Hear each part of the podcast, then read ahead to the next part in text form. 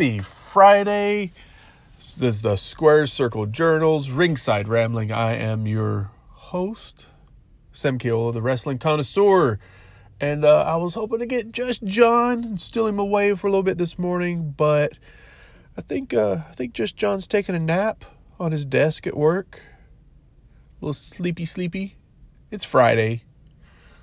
Hopefully his boss is out at play but I was going to bring you some uh, NXT news today.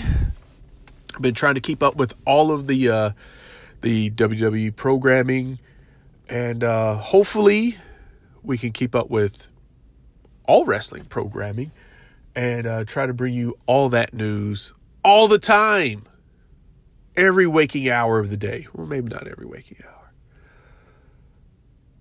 But uh, unfortunately, you know, I, I kind of skimmed through NXT and there wasn't a lot of breaking events on this past episode. As always, NXT has some of the better wrestling product for WWE.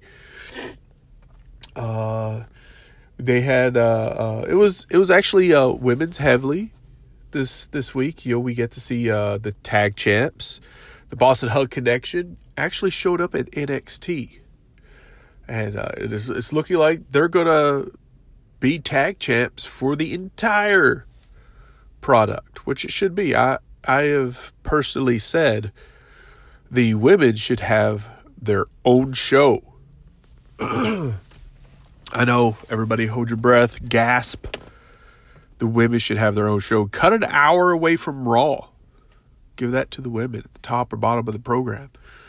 Uh, you know, I mean, uh, personally, I would give them give them 205 I'd rename it, of course, but uh, these 205 guys, I would use them throughout all the product. Build up your tag teams, build up your secondary title tiers. There's no reason why we can't do this. Suffering for a little bit of cold today, so you'll have to suffer with me. Oh, yeah, besides the, the women's, of course, we had the Baszler versus Mia, Mia Yim. Uh, we had a tag team match. The one match that was of note was uh, Keith Lee versus uh, which was a double countout. Not to spoil it for anybody, but an interesting match. When I heard that it was going to be on, I was like, well, last week uh, seemed to wrestle in a face position, and I'm not sure if they're going to to change him up from uh, how he was brought in immediately but it'll be interesting to see where they go from here. Because the NXT landscape is absolutely going to change. With the major call ups just recently to the main roster. We're talking about Ciampa, the champion, with Goldie. Uh, Johnny Gargano, who just recently last week dropped the belt to the Velveteen Dream. And then we have Aleister Black, the former champion, and Ricochet, a former North American champion. These guys were all either the top tier of NXT or really being positioned to to be in that top spot uh, during a call up. So it's it's pretty interesting that these four guys uh, were handpicked by Triple H to come to the main roster. Meanwhile, you have uh, guys like EC3 who were called up just a month prior who are stagnating on the main roster. But they're gone from NXT. You have Lars Sullivan, who is kind of AWOL at the moment. Uh, I won't say AWOL. I think he was AWOL at first, sort of with his uh, anxiety issues, which I can fully understand. But we haven't heard anything major out of him lately. Uh, we we don't hear anything on the dirt sheets really about Lars now, so I'm kind of wondering what's what's going to happen. You know, is uh, is he going to be brought back to a main roster? Will he come back to NXT? Is Vince just going to shit on him now? What's going to happen? Because man, not to to dive off the edge here, but Vince McMahon is he's on a roll at the moment. something has cut loose up there uh, with the firing of Arn Anderson. And we don't have all the details on that. But Arn being in this position for, I believe it said 18 years, one of the top producers for the company, uh, he was Arn Anderson's produ- producer. Uh, Triple H is extremely fond of Arn Anderson. sounds like most of the roster is as well. And apparently, with his firing, the morale is pretty low. And uh, you've just lost an unpriceable amount of knowledge.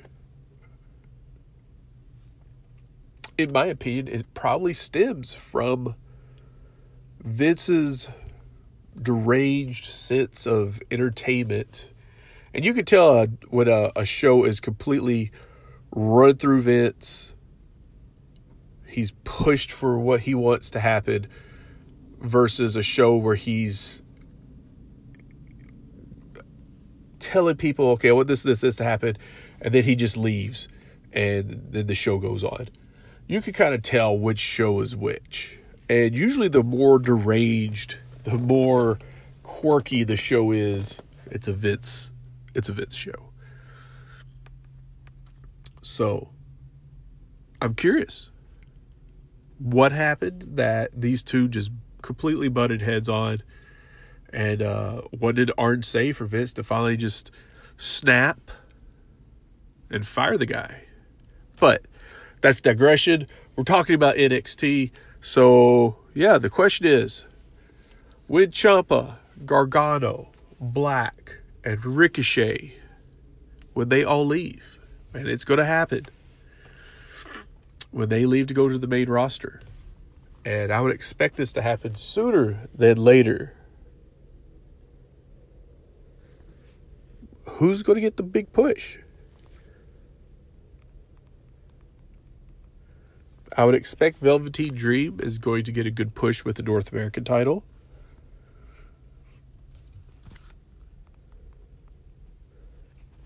But who's going to get the the world title, the uh, NXT title? It's a good question because now everybody that's been built is gone. I mean, we really think about it. Ciampa's been pushed to the moon.